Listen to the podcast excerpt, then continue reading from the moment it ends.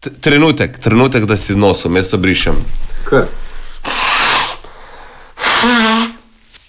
Upam, da ne rabim podarja, da se bo to rezal. Hvala. Ali pa ne bo to novi jingle za sinapso. Vsakeč, ko pride do spremembe teme, eh, slišimo Cinetovo trobento. Trenutek.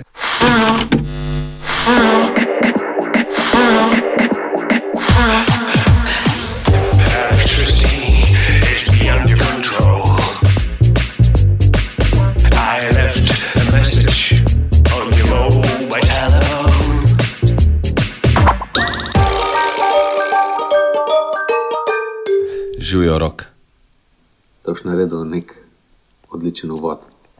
Ja, uh, danes bi rad se vsem poslušalcem vnaprej upravičil, uh, ker bo vsaj z moje strani malo slabša kvaliteta zvoka, ne toliko zvoka kot barva samega glasu. Ne? Kot slišite, govorim nekako skozi nos. To pa zato, ker imam poln nos, kar je v bistvu zelo ironično, kako boš govoril skozi nos, če imaš polnga. Ne? Prehlajen sem, rok. Ampak tvoj glas, uh, tvoj glas dobro zveni. Lej, ne, ne bi vedel. Mogoče moraš biti pa skozi prehlajen. Skozi mal, ne?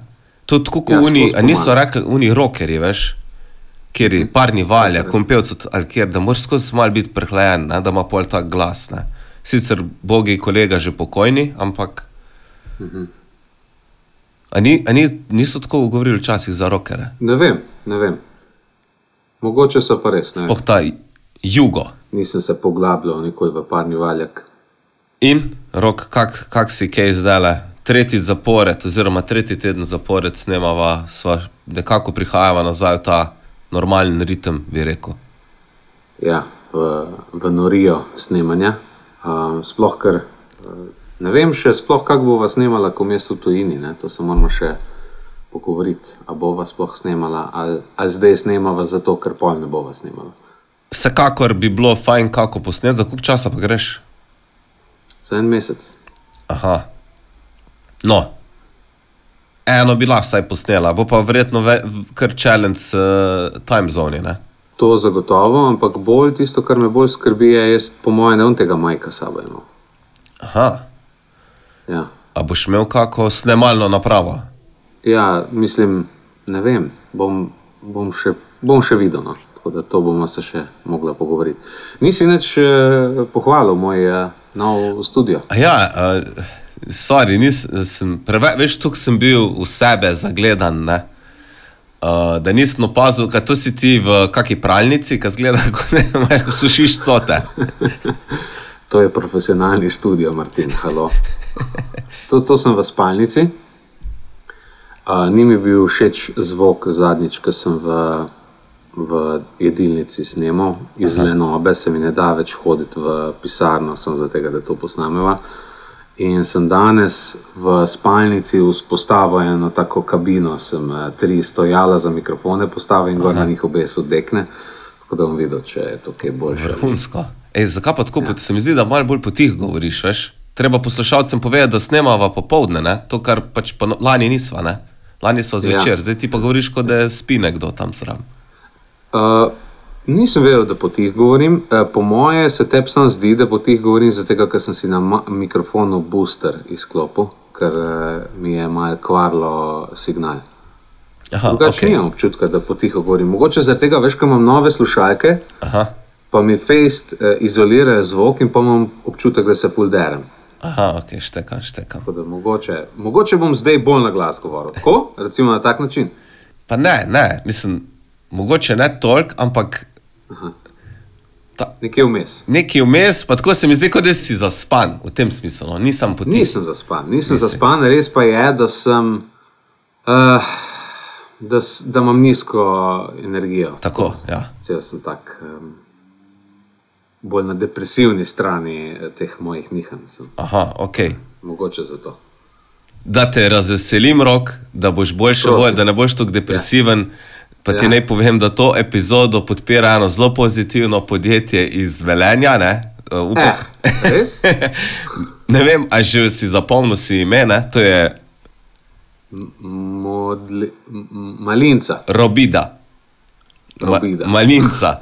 Podjetje je Malince z Velenja, ki prideluje ekološko prehrano in naravno kozmetiko. Ne? Hkrati imajo pa še recepte uh, na spletni strani za zdravo življenje. In glede na to, da si tako lov ne, z, Ja. um, s počutjem, ne, bi za tebe v tem trenutku bi mogel ti eno mako v kapsulah pojesti, um, da bi te poživili. Ne. Mak v kapsulah. Maka. Maka. Maka, kaj pa je to? To je en uh, gomolj uh, ki iz, iz uh, Južne Amerike, ki so ga že jedli pred davnim Inki, ne, da so si pač povečali mm -hmm. energijo, predtem so šli ali v boj, ali pa tudi seksat, v bistvu. Ne. Ker je po eni strani tudi afrodizijak, nekako, oziroma naravna viri- viagra, ne, da ti pač malo libido zveča. Tako da Ja. za obe stvari se lahko uporablja, ampak v tem trenutku bi ti rabo za dvig energije, ne? kot da greš v neko borbo. No? Tako da najdeš jo pa na spletni strani malinca.si. Kako se pa po angliško temu reče? Maka. Maka, maca se napiše. Ne? Večina slovencev bi rekli maca. Ne? Maka root. Aha, ja, to sem že slišal za to. Maka root, točno. In tako kot vsi izdelki pri malinci, ne? je tudi ta veganski ne? rok. Čudovito. Mislim, niso vsi, ne? pa če rečemo 95 99%. Tako da primerno za te, za tvojo najdražjo in tudi veganske prijatelje. Odlično, hvala, hvala Martin, da uh, me imaš v mislih stalno. Vedno pri razvoju novih izdelkov, vsakodnevno. to, to pomeni, kaj, da si tam v enem laboratoriju, pa, Ne, pa ti dajo razne sestavine. Um, in potem ti vsakič znova pomisliš, ali je to primerno za mojega prijatelja ali ni. Ne jaz tako pač on dela. Hej, čak, čak, čak! Si pomislil na Sandata, kaj? Kjer ga Sandata? Ja, unga Sandata na podkastu. Je kaj pa je? Enega in edinga. Ja, je, kaj še sem pomislil, reče ne, pol sodelavc. Ja, da je veganski izdelek, ne, in pol reče sodelavc, ja, itak da je, no, Martin. In fair trade in tako naprej. Mi vse to delamo v tej smeri. Super. Se pravi, uh, zdaj je konec reklame, ali moram še povedati tisto kodo, ki jo ponavadi povedati. Ali Mislim- tiste pol druge ne? Ja, zdaj smo malo preveč povedali na začetku, tako da, dragi poslušalci, mogoče ne boste več slišali reklame v tem pogovoru. Sem tu, da veste, ne, če vam je slučajno že uh, se vam tale malinca preveč ponavlja, ne, da je še eno reklamo naredim. Komod lahko še kdo drug sponzorira ta podcast, pa bo mogoče še kakšna druga reklama slišati, ne pa sem ta. Malinca, ne. Se ne, da imam kaj proti malinci, malinca se mi zdi super, ne. koda je pa sinapsa 10, če se bo slučajno kdo odločil, da bo kaj naročil. Si dobro naredil, je bilo v redu. Fantastično, rok, fantastično.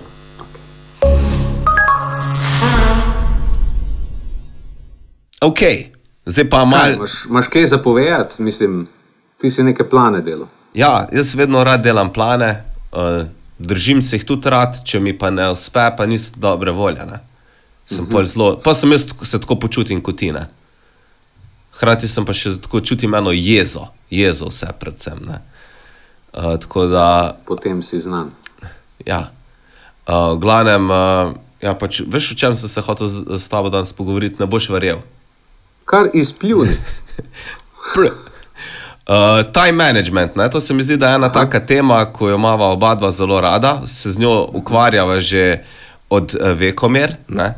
Uh, in tudi na tem podkastu smo se velikokrat že pogovarjala, ampak jaz bi v bistvu odprl to tematiko na način, da se meni zdi pač time management tako obče družbeni problem. Ne? Pa me zanima, kako ti to vidiš, pa deva nekako razviti debato okrog tega. Je zagotovo to nekaj, o čemer ljudje premalo razmišljajo, um, oziroma nimajo to dobro pošlihtano pri sebi, niti v privatnem, niti v poslovnem življenju. Recimo se dogovarja z nekom za nekaj, pa nima niti malo pošlihtano, a se lahko dobi naslednji teden, a se lahko čez tri tedne dobi uh, na tak način. Vidim težavo, sem to je mogoče bolj širše v koledarskem smislu. Uh -huh. Pa pa ne vem, v dnevu pa tudi, recimo, um, se mi zdi, da nasplošno smo ljudje zelo slabi v tem, ne, v ocenjevanju, koliko časa nam bojo neke stvari vzele. In uh, temu primerno pol včasih rečeš, le ti bom zrihtel do jutra, pa pa ti to vzame dva tedna, ne? ker pač nimaš nikoli, nimaš dobrega občutka za to, kako dolgo bo trajalo. Uh -huh. to, to je tako na hiter, on the spot, imam zapovedati o time managementu. Zagotovo bom imel pa še kaj več zapovedati, Martin, ko boš ti povedal svoje mnenje. Ja, pač ful mi je dober, ker si rekel, pač ta koledarski, pa dnevni smisel, ne? uh, oziroma pogled uh, time managementa. Mene pač, kar me moti pri ljudeh, oziroma sem opazil, je ta um, kampanjsko delo, oziroma učenje, kot se mu je rekel, ne, pač v šoli. Na način, da ne glede na to, koliko časa daš nekomu, da nekaj naredi, nikoli ni dovolj. Ne? Ker v tem smislu, ne, če daš nekomu, ne vem. Uh, nek rok za nek, mislim, pa govorimo zdaj tako, da pri tem izbiraš taske, ki so uh, pač primerno težavni, da se lahko v določenem času naredijo, ne, ne da zdaj ne mogoče. Ampak, Ja. če daš ne vem, nekomu za nek task, ko ga lahko naredi vem, v dveh, treh tednih, ne, mu daš recimo en mesec časa, pa te bo v bistvu en dan pred iztekom roka prosil za podaljšanje. Če mu daš za isti task tri mesece časa, se bo isto zgodilo. ne. Pač, mm -hmm. ja. ali, ne, in, in vedno je ta, da v bistvu moti me to, pa mislim, ali v službi, ali v šoli, velikrat mi je bilo to v šoli tudi me motil, ko smo predstavljali te kontrolke, cel cajt. Mm -hmm. Kao, ko so ja. rekli, uh, ja, nismo imeli dovolj časa se zaučiti, ne, dajmo še en teden. Ampak Itak se vsi pač, oni, ki so neresni, oziroma pač, ki nimajo pošlihtanega tega time managementa, če jim boš dal dodatni teden, se, se ne bodo dodatni teden učili. Se bojo spet en dan prej, oziroma par ur prej učili. Ne? Tako da je v bistvu tako irrelevantno, je, ne? ker ne glede na to, kdaj postaviš, jih bo pač tri četrt folka rekli, da bi radi imeli podaljšan rok za neki. In to, to me ful mori. Uh -huh. Hkrati pa, ko ljudi opozarjaš, ne, um, pač ne bomo v konkretnih primerih, ne, hej, tole imamo zdaj le, uh, za, zato smo dobili cajta, ne vem, X. Ne, in zdaj se je začelo to obdobje ne, in je minilo komaj, uh, ne vem, prvih 10%. Ali kaj razmišljaš v tej smeri, da bi uh, pač začel delati na tem tesku? Ne? Imaš še 90%, ampak če ne boš delal na tem, boš imel na koncu 10%. Ne? Ja, ja. In tega človeka pač opozarjaš čez vseh teh 100%, ne? in ko pride do 10%, se ta človek še kar ni loto. Ne? In to me, tega ne štekam. Ne? Pa še pol ti tako, ne, reagirati pa tako, jo, idej, no, v smislu, I got this, ne. Ja, ampak ne razumem, zakaj bi, zakaj, mislim, pač itak smo si ljudje različni. Ampak zakaj za eno stvar, za katero veš, da imaš pač full časa, je ne narediš tako po majhnih koščkih, ampak si pustiš vse za na konc. Zato, da pol takrat v bistvu haslaš, ko zmešan, ne? in pol rečeš, o, kak je bil zajeban teden, uno, ta projekt je bil pa res ne, pač težki. Ne? Namesto, da bi pač vsak dan pomal in v bistvu sploh ne opaziš, da si ga naredil. Ne? Tako, te, tega, tega ne štekam. Pol hkrati štekam ljudi, Ja. mogoče nimajo več tega, se pravi, nimajo občutka za čas. Ne? Ja. Ampak hkrati pa ti upozarjaš, ne, pač hočem dobro, namerno, ne, pač lej, ne, vsake tok časa, ne, da ja ne, veš, ker ljudje pozabljajo, ne, smo pozabljivi ne, in se ne more on vsak dan spomniti ne, tega. Ne. Ja. In ko ga opozarjaš, kljub temu, ne, veš, je tako, nekako si fovodelo in pač temu, jaz moj zaključek je, pač to lahko edino pripišemo neki osebnosti, ne, ampak zakaj? Veš, zakaj je to tako? Zakaj bi si naredil nekaj, kar je lahko v easy, full težko? Uh, imam, imam odgovor na tvoje vprašanje. Želiš slišati? Ja, da je. Zato, Martin, ker drugi ljudje, razen tebe, nismo roboti. Ampak ne vem, če te zadovolji ta odgovor. Ne, idak, da ne, ker pač to je, za- to je sam izgovor, veš. Ne moreš reči, da sem jaz robot, zato ker nekaj za sprot naredim. Ne? Ja, si pa, mislim, nisi zares, nisi zares, uh, se strinjam, ampak uh, si pa v, v veliki, veliki manjšini glede tega. Da ti je to nekaj normalnega, uh, samoumevnega in te, da zlahka to delaš.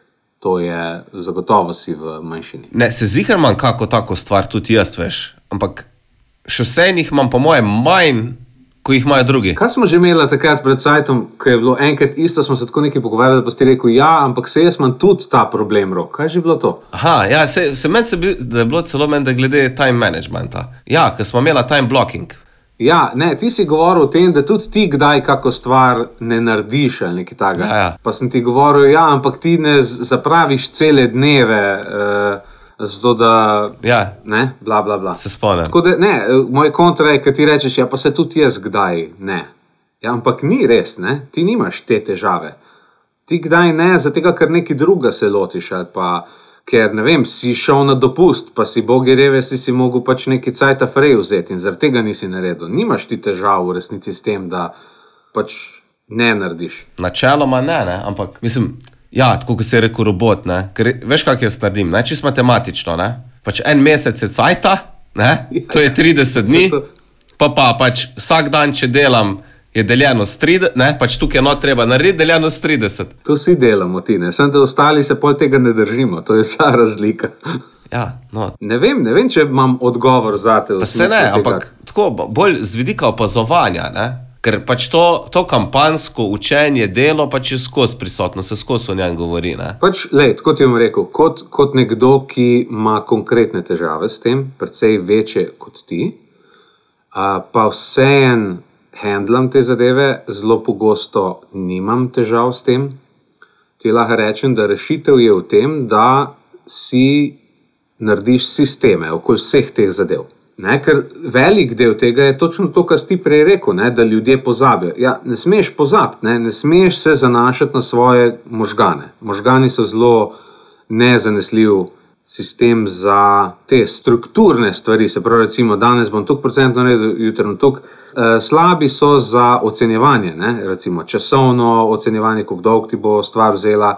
Jo, tole je sedem strani za prebrati, kako hitro lahko to preberem. Ali pa, jo, to je, um, ne vem, 20 strani za napisati, kako hitro lahko teh 20 strani napišem. To možgani fulne znajo dobro delati.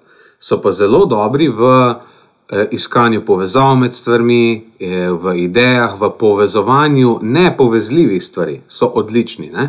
Zato moraš pa za vse druge stvari, take, ki so bolj računalniške narave, ki so bolj eh, ena plus ena je dva, za vse te stvari moraš pa v bistvu delegirati nekemu sistemu. In pač ljudje, če pač opazijo, da imajo težave s tem in želijo, res želijo izboljšati to, potem si morajo razviti neke sisteme okoli tega. Okoli time managementa, okoli task managementa, vse to mora biti delegirano nekim, nekim sistemom, ali analognim ali pa digitalnim. No, pa, pa pač glede na to, da so se o teh sistemih že dosti pogovarjala, ne, pa mogoče ne bi se zdaj o teh, ko jih mi dva uporabljava, ampak tako o sistemih, ki si jih pa mogoče opazil pri drugih ljudeh, da so jih začeli uporabljati, ali pa ne, pri ljudeh, ki si nisi mislil, da uh, se ukvarjajo s tem, ne, da bi se izboljšali, ali pa so se mogoče začeli in s čim najprej začnejo. Vem, da si ljudje, eh, da imajo vem, eh, razporejene stvari v raznih teh asanah in podobnih zadevah. Um, vem, da kadarkoli gre za ekipe, da pač imajo ta skram metoda, pa to, ampak na individualni ravni pa ne vem, kaj točno ljudje počnejo, da so zanesljivi, ker imam zelo malo izkušnje z časovno zanesljivimi ljudmi. -hmm. Pa če so to pažen, da ne uporabljajo ljudje tako pogosto te razne online koledarje, kot bi pričakoval, da bi jih ne, v današnjih časih. Ja, kaj pa? Papir. Ja, pač nek notebook. Ne? Ja. Se to si tudi ti uporabljal, ne? Ajde, za zapiske štekam, ampak nekako pa se mi ne zdi primern oziroma učinkovito orodje pač zvezek, kamor si pišeš noter, pa če čkaš nekaj, kar je koledar. Mislim, nekaj, kar, kamor zapisuješ dogodke. Ja, sem jaz se s tabo niti glede koledarja ne strinjam. To se mi zdi tudi neučinkovito. To smo že imeli to debato. Pač stvari se pol zelo hitro se um, zabašajo, če jih daš na koledar. Zato, ker kaj daš na koledar? Posamezne mini nalogice glede uh, projekta. Ali time blokaš cel projekt. Ne, ne govorim zdaj pač o projektu, ne, ne vem, o nekih, veš, ne vem, family koledar. Takrat imamo to, takrat imamo več. Jaz sem koledar je samo um, seznam dogodkov, razporejenih uh, časovno. Ne? Ali dnevno, se pravi, ali gre za nek uh, dnevni schedule, ali gre pa za koledar, se pravi, mesečna, tedenska razporeditev. Ampak to ni isto kot beležiti, katere naloge imam vse za opraviti. Ker ene naloge niso zares časovno vezane, Ja, ja. vezan je samo zaključek. Ne? No, ampak veš, to, o tem, o čemer ti govoriš, je že neka advanced, napredno upravljanje s svojim časom. Ne? Ja. Pač tudi naloge in tako naprej. Jaz pa govorim čist. Ok, razumem, sam težava je ravno v tem, ker ljudje se lotijo stvari eh, na non-advanced način, ne, na nenapreden način, ampak potem se srečajo s težavami tega sistema, ker recimo si piše vse v.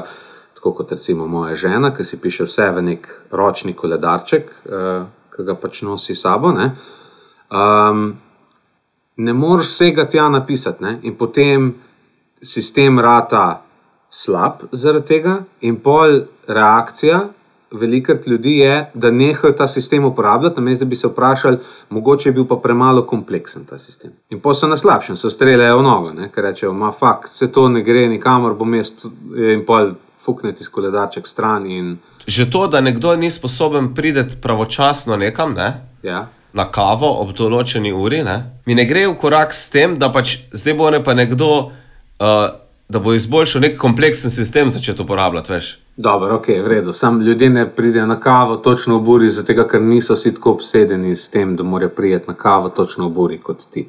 Ja, no, pač kava je zelo banalen primer, ne? se imamo pa neke druge deadline, ne? pač v, v life Ja. imaš, ka, ka, ne vem, oddati pravočasno uh, napoved dohodnine, ne vem. Take stvari, veš. Mislim, za, za nas je rekel kava, ker to je v bistvu ful tako nezahteven task, ne? Ja. Eno je pač ok, dohodnina oziroma neke podatke, pa imaš pa kakšne pač tako, ko moraš dokončati ne vem, nek službeni pač huge projekt. Ne? Ja. Ampak če imaš težave s time managementom, pač nek se moraš tega lotiti. No, pa dajmo tako, kje bi ti priporočil, da se ljudje tega lotijo? Praviš, zvezek ni, koledar tudi ne. Ne, jaz se v bistvu ne strinjam s tabo, da zvezek ni. Jaz mislim, da je zvezek dober začetek. Aha. Sam ni ista stvar beležiti si naloge, pa delati si zapiske z nekega sestanka. To sta dve različni stvari. To se strinjam. Ja. Se pravi, če nič druga, pa moraš ta zvezek razdeliti na zgornji in spodnji del zvezka in posebej napisati, kje so naloge iz tega sestanka. In še mogoče pol kasneje, po tistem, ki je sestanka konec, to prenesti nekam drugam. Pa zaradi mene je lahko to analogno. Ne? Se imaš, ljudje uporabljajo razne bullet journale in podobne sisteme, se nič ne narobe s temi sistemi, sploh če nimaš ti ful velik različnih nalog, je čist papir čist ok. Je boljš kot pa eh, velika te težava, se mi zdi, teh raznih appov, pa to, da, da se pol s samim appom več ukvarjaš, kot pa s tem, kar bi app mogel razrešiti. ne. In je pol tako, pol zamenjaš app na vsake tri mesece, zato ker, uh, new shiny. Ne? Nova, nova stvar se blešči tam v kotu, se bom s to zadevo zdaj ukvarjal, namesto s tisto prejšnjo, ampak nisi pa teskov več naredil. Ne? Ja, To sem jaz, recimo, zdaj mogel uh, svoj to-doist sem pred parimi meseci ful poenostavil, ker je bil prekompleksen in sem večino časa zapravljal samo z menedžiranjem taskov v task managerju. no ja. Se to sem te tudi enkrat vprašal, se mi zdi, ne? Ja. koliko časa porabi za te zadeve. Ne? Takrat si mislim, da govoril, da pač ne veliko. Ja, mislim, ne velik, ampak delno zaradi tega že pol, ker sem se določenim stvarem začel izogibati. Pa sem pa pač mogel poenostaviti. Določene naloge sem mogel reči, pa se niso vse naloge res časovne narave. Jaz sem kar vsaki nalogi dajal zraven en deadline. Um, to bom danes naredil, to bom jutri naredil, kar je bilo totalno nerealno, ker nisem mogel vseh teh stvari v enem dnevu narediti. In pa sem se sam gnilo počutil, ko sem na koncu dneva mogel postponiti na naslednji dan stvari. Ne. Ja, itak. Ja. Ja, kaj pa recimo za tako, veš, ne vem, kako ima ta vidva z Jasmino te skupne dogodke urejene, si jih zapisujete kam skupaj ali ne? Jaz uh, si beležim v svoj koledar vse stvari, ki se jih dogovoriva. Kadar se v avtu kaj zmenjava, da je bova v, v nedeljo se pa to pa to pomenila, bomo imela sestanek na to temo. In rečem, da je prosim unes v Google Calendar in se moram vsakeč znova prerekati z njo, ker se ne zdi to butasto, zakaj bi to mogla v koledar dati, se smo se zmenila. Aha. Ampak jaz sem pozabil, ne? zato pa rabim pač tja vnesti. Ona pa načeloma določene stvari si zabeleži v tisti svoj koledarček, ampak eh, velik del stvari pa nosi v glavi in potem velikrat pozab na to, pa moram jo jaz spomniti, tako da hmm. na tak način. Zelo neorganizirano. Aha, aha. No, ker jaz pač jaz za, za družinske stvari uporabljam pač tako Google koledar, ne, kjer, kjer imam v bistvu šeren, ga noter par, par različnih koledarjev. Je, ne. Ja?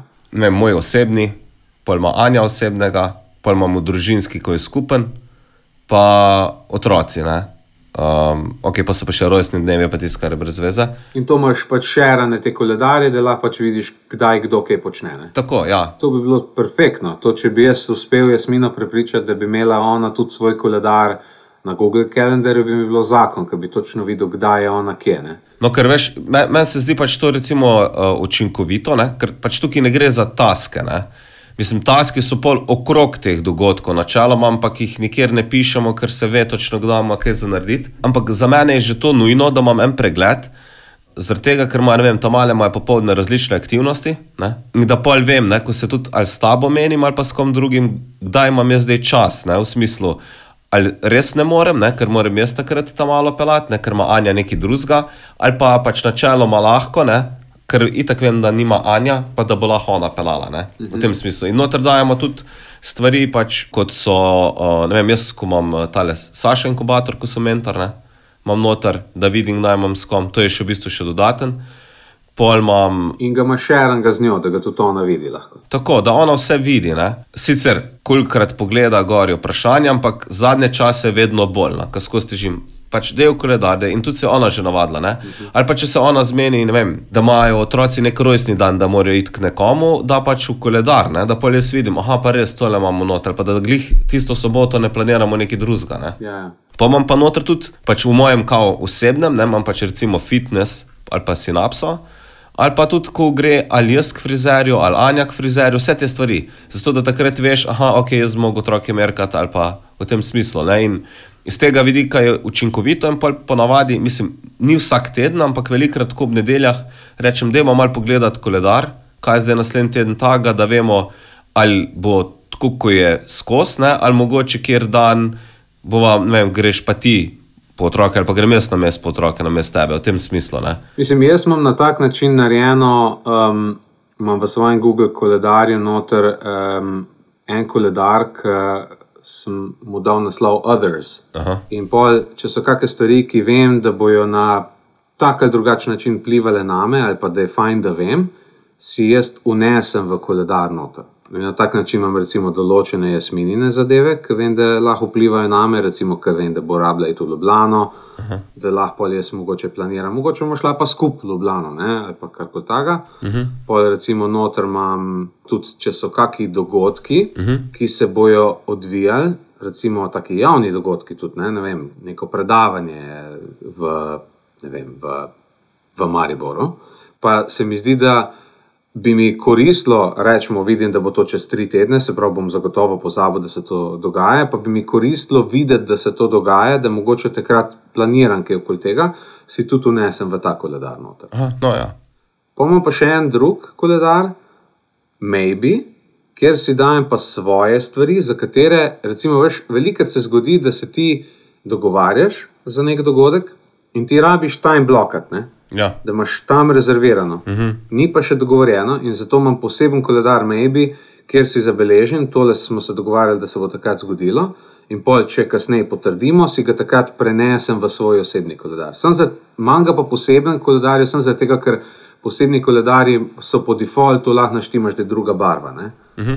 Če bi bilo po mojem koledarju, pa če bi hotel, da je vizualno drugačno, bi mogel ali naslov imeti, mogoče ali pa nek znak spredi, ali bi pa mogel na roke barvo spremeniti. ne. Ja. Pa mi je lažje po defaultu imeti že drug koledar, kjer so pač te stvari zabeležene, pa, pa če se slučajno potrdi, sam prenesem v svoj koledar. -huh. Tako, no. Ja, kul, cool, cool. no, vidim, da ga pa kar tudi dosto uporabljaš. Ja, za time blokanje je odličen ne, koledar, da pač imaš nek pregled na tem, kdaj dejansko imaš kakšne stvari. Res pa je, da včasih pa pridejo kakšne stvari noter, kot recimo, ko sem um, mentor na enem tem izobraževanju, uh, to, ko sem že razlagal v tujini. In imam noter, ker sem pol mogel se dodati, da sem pač. Uh, Da mi dajo noter en koledar, ga imam pod privatni koledar, noter zdaj unešene neke dogodke, ki niso vsi moji dogodki in me malo tako mocno. Aha, aha. Ampak to je pač je bi ga, včasih ne moreš čisto vplivati na to, na kakšen način se ti stvari prikaže. In recimo zdaj zadnje dva meseca imam tako eh, to vedno noter unešeno in pa moram malo razmišljati okoli tega. Kul, ja, no, pač na začetku se mogoče nisva razumela, ko sem pač omenil time management, si ti bolj z vidika teh taskov, ne, gledal, jaz pa z vidika nekih eventov, ko se zgodijo, ne, ne tu kot taski. Ja, ja, ja. Ampak se mi zdi, da je pač to, kar ti govoriš, ne, task je pol naslednji korak v tem, kako se hoče zorganizirati. Ne? Ja, pa tudi mislim, da je še tretji aspekt, ne, ki je to, da um, dobro, ene stvari so dogodki, ne, ki se zgodijo, ki jih daš v koledar. Dogodki take ali drugačne sorte. Nekaj, kar je ta dan ob tej uri, ali pa ta dan cel dan. Ne, to so pač stvari, ki jih zlahka vneseš v koledar. Ne. Poje so stvari, ko greš na mikroraven, ki rečeš, te pa te naloge moram narediti, zdaj da se ta pa ta stvar zgodi. Ne? Ali imaš nek projekt, ki ga moraš zaključiti, ali zato, ker organiziraš nek dogodek, pa bla bla bla. Ampak pomaž še to, da ko pa ti načrtuješ stvari v svojem koledarju, ne, to je pa ta time blocking, ne, ti zelo težko v resnici veš, koliko časa bo ena stvar vzela, kot je recimo delo na enem projektu. Ne. Sploh, kadar gre za projekt, ki bo trajal par tednov ali pa mesecev, oceniti, koliko dolgo bo ena stvar vzela, je v bistvu, mislim, jaz se vedno znova srečujem s tem, da je ne mogoče izziv, da vedno zgrešim.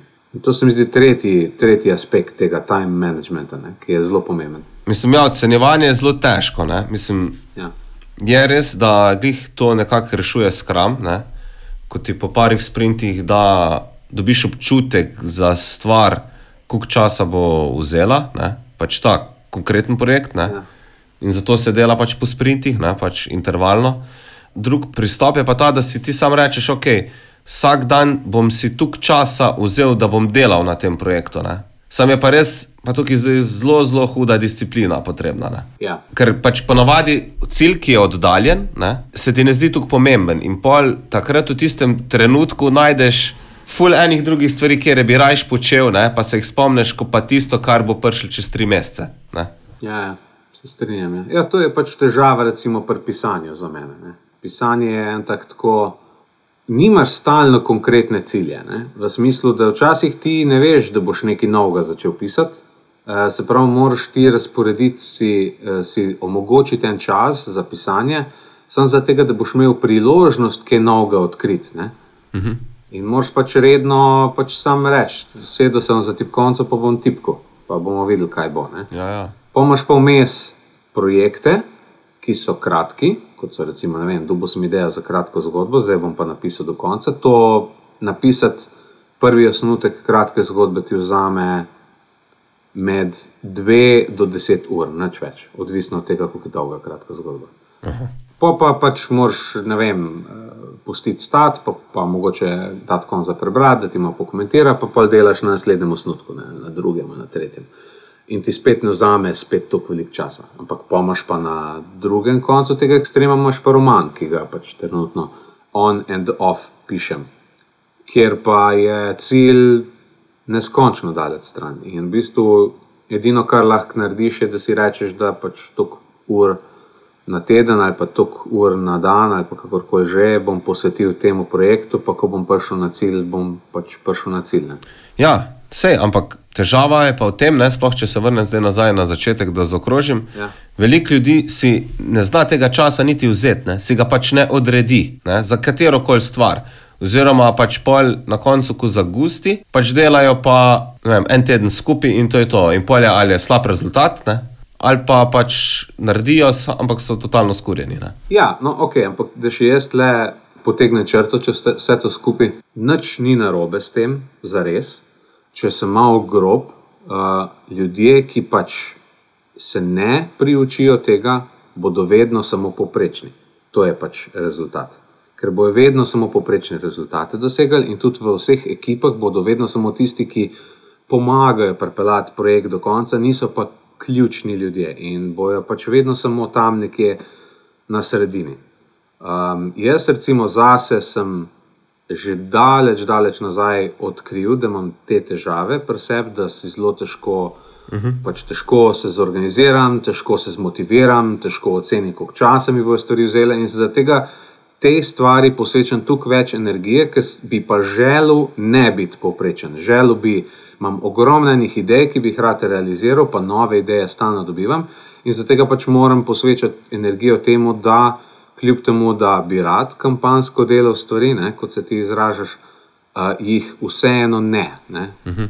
Da sem si razvil sisteme, da se borim proti tem delom sebe, ki bi jih rad premagal. rekel. Uh -huh. Tako da to je pač to. No? Nič ne robe s tem, da pač ljudje so taki, pač vedno bojo taki bili, ampak potem so se odločili, da bojo pač average.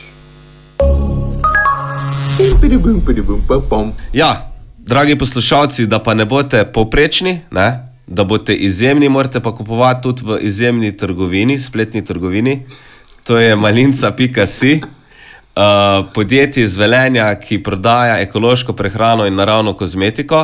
Uh, na njihovi spletni strani pa najdete tudi uh, recepte za zdravo življenje.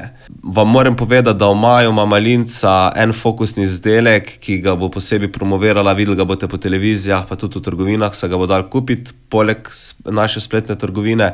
To je šipkovo olje. To je dejansko eden izmed dveh najbolj prodajanih produktov na malinci. Uh, zakaj je pa tako super? Uh, zato, ker šipek vsebuje naravni vitamin C, ki vam pomaga ohranjati lepo kožo, hkrati je v bistvu tudi uh, primeren za vse tipe kože. Uh, tako da tudi tisti, ki imate pač težave s kožo, ga lahko uporabljate. Uh, zaradi tega dober, hkrati pa ga uporabljate predvsem zato, ne, uh, če želite kot rok večno živeti, ne, ker vam v bistvu pomaga ohranjati ta mladostni videz. Je pa zelo pomembno, sploh zdaj le maja, uh, da se ne namažete z njem zjutraj. Ker ko pridete na sonce, po, potem reagira lahko in to ni super.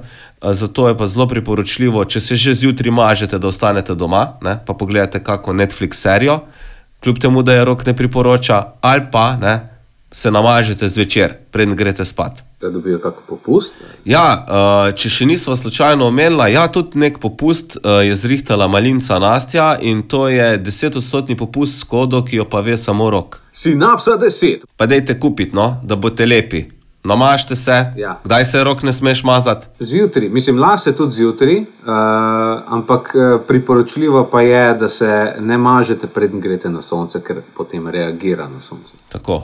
Eno vprašanje za tebe, rok. Jaz za to nisem nikoli vedel ne? in zdaj zadnje čase naše punce zelo uporabljajo ta izraz. A ti veš, kaj je SPF? SPF. Ja. Ne, kar povej mi, prosim, sem radoveden.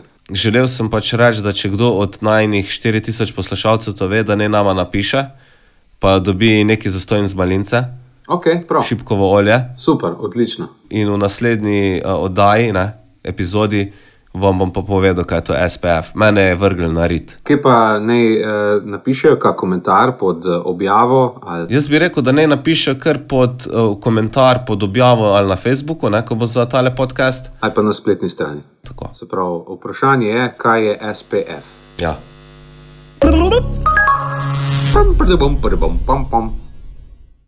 No, vprašaj me, no. Ja, ne vem, kako te ni vprašal to. Ja, kakor želiš.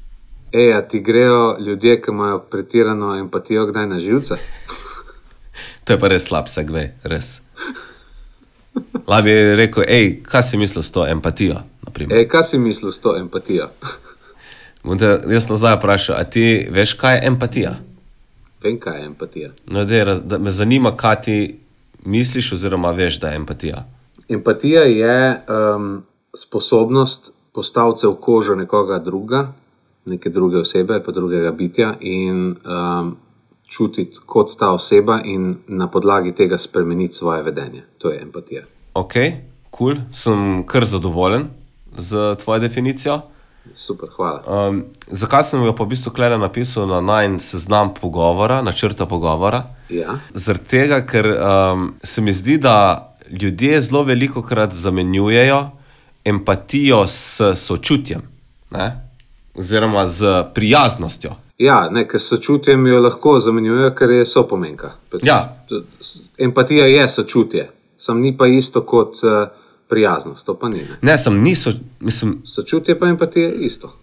Kako bi definiral sočutje? Ajde, da slišimo, kakšna je zate razlika. ne bom jaz reč definiral, kaj je uh, empatija. ne. Okej. Pač, za- zato, kar, kar si rekel na začetku, da se znaš postaviti v kožo drugega, ne, do tukaj se strinjam, Ja. in da ga razumeš, in tukaj je stop. Ne? Da ga razumeš, sam, ne pa da se ti počutiš, mislim, okay, da se počutiš kot on še ajde, ker to je del razumevanja. In nič od tega več. Ne, ne pomeni, da se z njim ali strinjaš, Seveda. ali da ti je hudo za njega, ali da ti je bed za njega, ti ga samo pač razumeš. Ne? Razumeš njegovo stališče, stanje, uh, dogodek, whatever. Ne. Da mi primer, da bom lažje razumel, kaj hočeš s tem povedati. Ker delno se strinjam s tabo, delno se pa fulno strinjam s tabo. Aha, aha. Ampak mogoče zaradi tega, ker misl, se pogovarjava tako malo en in druga. Ja, verjetno. Ja. Je, ne, v tem smislu, ne, pač, da ne vem, tebi se nekaj groznega zgodilo, ne, pač to bo še najlažje, ker je tako ekstrem. Ne vem, si. Uh, Ha, vem, eh, mogoče eh, ti hočeš reči, da je razlika med empatijo in simpatijo. Ne? Ja, mislim, Simpatija, recimo, jaz sem lahko empatičen do Adolfa Hitlerja. Ne? ja, tako. V smislu, da razumem, kako je prišel tja, kjer je. To pa še ne pomeni, da sem nujno uh, simpatičen do njega, torej da delim z njim svoje mnenje in da. Je pa tudi sočuten nisi, ne? Veš, ker če ga ti samo razumeš, ti rečeš, ok, ti si zato pa to naredil, štekam, aha, to si zaradi tega naredil. Če, če Ja, si pa. Razumem, vidim, vidim kje je. Pa, ja, sočuten nisi. Ja. Je, empatija in sočutje sta različni pojma. Ja. Pa. No, in se mi zdi, da to folk ful meša, ne? P- predvsem pač Ja. empa, besedo empatija uporabljamo splošno ravno za sočutje. Kar pa empatija ni. Pa za- Zakaj pa sem zdaj pač prišel do tega, oziroma zakaj le to modrujem? Ne? Ker uh, en moj zelo uh, ljub avtor, Chris Voss, Ja. uh, ki je napisal knjigo Never Split the Difference, uh, govori o tem, to, knjigo, to knjigo sem že ti omenil, ne? Ja. zdaj pa delam še njegov masterclass. ne. Tudi Na, v bistvu gre se pa za uh, temo, mislim, tematika je, kako se pogajati. Ne? Se pravi, če ti se želiš z nekom pogajati, ne, pač je fajn, da ga razumeš. Ne? Ampak to pa ne pomeni, da, da ti je všeč ali da si proti njemu. Ne? Te, v bistvu čustva moraš dati stran. Čustva nimajo dobene veze z empatijo. To je največja fora. Ne? Ker če imajo, pol, prvo, to ni empatija, drugo pa pač te to ovira pri čemkoli. Pač pri pogajanju v smislu biznisa ali pa pri pogajanju, tako kot on je bil pač 20 let uh, hostage negotiator, ne? se pravi, je talce probo dobiti ven iz uh, klešč uh, uh, roparjev, ne? ugrabiteljev. Ne? Tako da zato ne, on temu reče pač.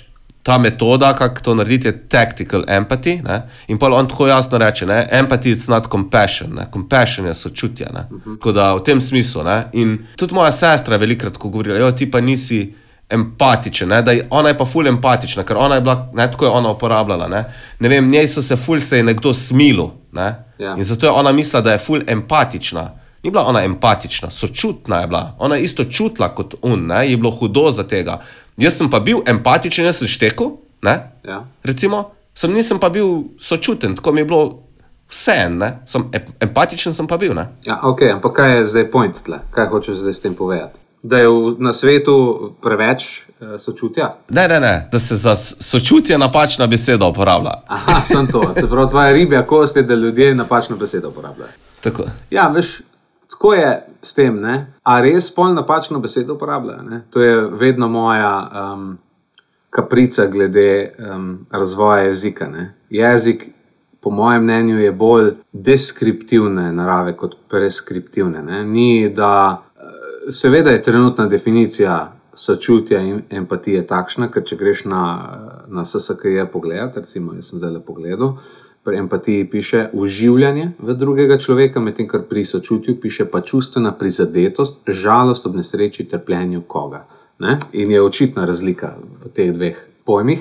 Ampak, če se bo dolgo uporabljala eh, empatija na tak, na tak način, kot jo večina uporablja, bo njen pomen se spremenil. ne.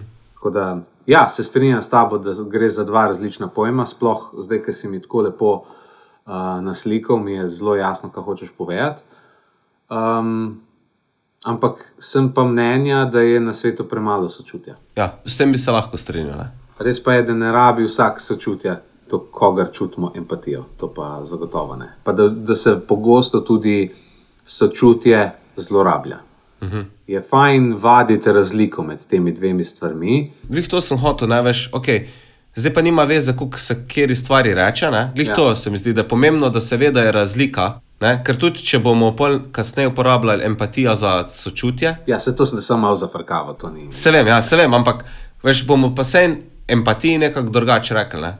ker je še vse razlika. Ja, razlika bo vedno pomembna, ja, se strinjam. Ja, hvala, no, mislim, hvala, ker si me podučil. Počutim se bolje, odkar si mi to povedal, uh, ker sem vsaj za eno razumevanje sveta večji. Prosim, rok. Pred- Predvsem je pa šlo tukaj za me, ne? tukaj se pa je čista uh, sebičnost in zagledanost vase, ne? ker meni se je velikrat učitali, da nisem empatičen. Ne?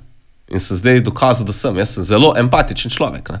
Nisi nič še dokazal, da si empatičen, ti, si samo, ti samo trdiš, da si empatičen. No, Zaenkrat. Nisi ne sočuten, ne empatičen eh, znotraj tega pogovora. Pač samo poznaš razliko med tema dvema besedama. To je vse, kar si zaenkrat pokazal. Ok, cool. no bom drugače rekel. Ne? Pač, ker sem vedno mislil, da nisem empatičen in sem ugotovil, da je empatija nekaj drugega kot sočutje, sem ugotovil, da sočuten nisem, da empatičen sem pa lahko. Ampak tudi sočuten si, po moje, lahko. Tudi lahko, ja. ja. Ampak rezerviraš za posebne osebe. Kako? Tako, tako. No, pa iz vidika tega robota mi je ful boljš, da sem sam empatičen. Ne? Fajn, fajn. No, mislim, žalostno sicer, da, da, da si samo empatičen in ne sočuten, ampak le, eh, majhni koraki. Ne? Tako. Veš, kaj me fulj zanima? Zdaj snemamo kar precej izven časa. Ne? Uh -huh. V smislu, da uh, trenutno sva pokomentirala, oziroma vsaj jaz sem pokomentiral, Martin še bo. 33. epizodo, zdaj le snemamo pa 35. Se pravi, sva precej v zaostanku z razumevanjem, kako ljudje dojamejo neko epizodo. In sem fully radoveden glede prejšnje, ker smo se tako fest uh, o zelo aktualni temi na nek način pogovarjali. Fully me zanima, kako bodo ljudje reagirali na njo. In če dalje več razmišljam o tem, na splošno, če potegnem širše, um, kako bi rad imel večji engagement uh, na sam podcast, v smislu, da bi slišal kaj od uh, poslušalcev, da bi kaj pokomentirali. Pa ne vem, kako bi to dosegel, a, a, ker se mi zdi, da, da jaz bi ful rad bral komentarje na podcast, pa jih ni. To. Ne vem, kako bi jih še bolj spodbudila k temu, razen tega, da jih podkupiva z raznimi nagradami. Ne vem, uh, drugače, kle, uh, imaš good point, ne? se strinjam s tabo, ker če bi imela mi dva feedback, bi lahko tudi pač naredila poslušalcem bolj uh, poslušljivo epizodo, oziroma ne da bi zdaj, pač mogoče bi take tematike izbirala, ne? se mi da bi bila ja, ista kot mislim, sva. Tako je. Ja, tako. Mislim, ali pa vsaj um, jaz bi eh, dobil potrditev, ki sem jo strašansko lačen in žejen, da poslušalce ne motijo dolge epizode. Kar ti ne, ti ne to včasih skrbi, da smo kdaj predolga. Meni se pa zdi, recimo, meni kot um, rednemu poslušalcu podcastu, najraje imam tiste podcaste, kjer, vem, kjer dva zabluzita o eni temi. Pa res to traja dolg. In pol, recimo, to so najboljši pogovori. Ko slišim dve osebi, ki se o neki stvari pogovarjata, pa ne razmišljata nujno o tem. Jo, zdaj smo pa že pol ure govorili o tem, dovolj je bilo o tej temi. Ne? To je tak uh -huh. radijski pristop k pogovoru. Aha, ne. aha. Gremo ra ra razdeliti pogovor na, na pet minut, na deset minut segmente, pa gremo na naslednjo točko. Tako, recimo, zdaj poslušam Full Lex Friedmana, mm -hmm. ki je, bi se lahko reklo, neke sorte intelektualni Joe Rogan, ne? um, ki ima take razne strokovnjake na svojem podkastu. Ti zdaj v Joe Rogan podcastu, ki mi je bil včasih zelo všeč, to Lex Friedman dela, ne? ima razne znanstvenike. pa. In ful mi je zanimivo, tako, ko je že dve uri podcast dolg, ali pa tri ure dolg, takrat šele pridejo ven ful zanimive stvari. No? Ker se mi zdi, da včasih pogovor rabi, ne, da se pač zalaufa. Razumem. Ja. Tako, zanimivo bi ti bilo, po moje, uh, bi uh, te pozdravil, da poslušaš epizodo, kjer je gostil uh, Marka Zuckerberga. Fuj, zanimivo slišati njegov pogled in na vse te stvari v zvezi s Facebookom, pa s temi raznimi težavami, ki so jih imeli, uh, in o tem, kakšno vizijo ima za naprej, za Meto, ne, za njihovo podjetje, ki se preimenovali. Uh, tako, zelo ti priporočam no? in tudi vsem poslušalcem, zelo dobra epizoda, ene sedem epizod nazaj na Lex Friedman podcastu. Cool, bom, bom. Bomo dali v šovnovce. Ja, ker na zadnje, mislim, jaz sem samo enega poslušal, unga v, z Ufoti. Ne? Aha, ja, ja.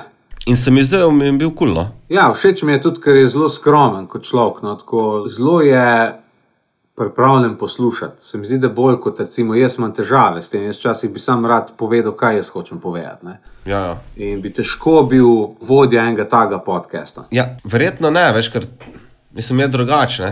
To je glih fora gostov. ne. Ti imaš glih goste no, zato, da, da oni povejo. Itak, itak, ja. se jo zavestiš, se vem, da jo zavestiš. Ampak tako, tako se mi zdi res um, vrlina, no? taka veščina, da, si, uh, da lahko samo poslušaš. Ker se mi zdi, da velikrat ljudje, ne, tako kot tudi mi dva, velikrat, sploh jaz, se mi zdi, da sem še uh, tukaj uh, večji. Um, Grešnik pri tem, da včasih sam čakaš, da boš ti spet nekaj povedal. Ne, Veš, tako, ne za nalašč. Ne? Ja, ja. Ampak tako, ono, hočeš nekaj povedati, in potem, medtem ko druga oseba govori, ti se stavljaš v svoji glavi, kaj boš ti rekel. Kar je tako, kakšne sorte pogovore pa to, ne? Veš, ker v bistvu samo en in druga mečeš neke besede. Ne? Uh, ne vem, kdo je to rekel, ampak nimamo zastojn uh, dveh ušes in ena usta. Ta je dobra, wow, deep. ok, na tej točki, po mojem, lahko zaključimo, ne? na te vedri misli. Tako je. Hvala poslušalci, da ste bili z nama. Uh, bila sva Roksanda in Martin Blazinšek. Uh, in letos bova, pa čeprav nam gre trenutno slabo, bova posnela 30 epizod. Magari crkneva. T trenutek.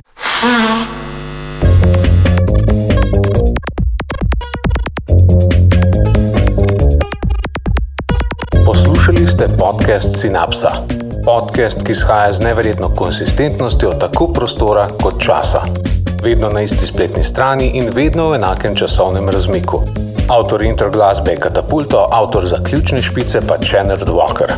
Montaže pravi Gregor Hribar, bedarije so pa govorila Roksanda in Martin Blazinšek.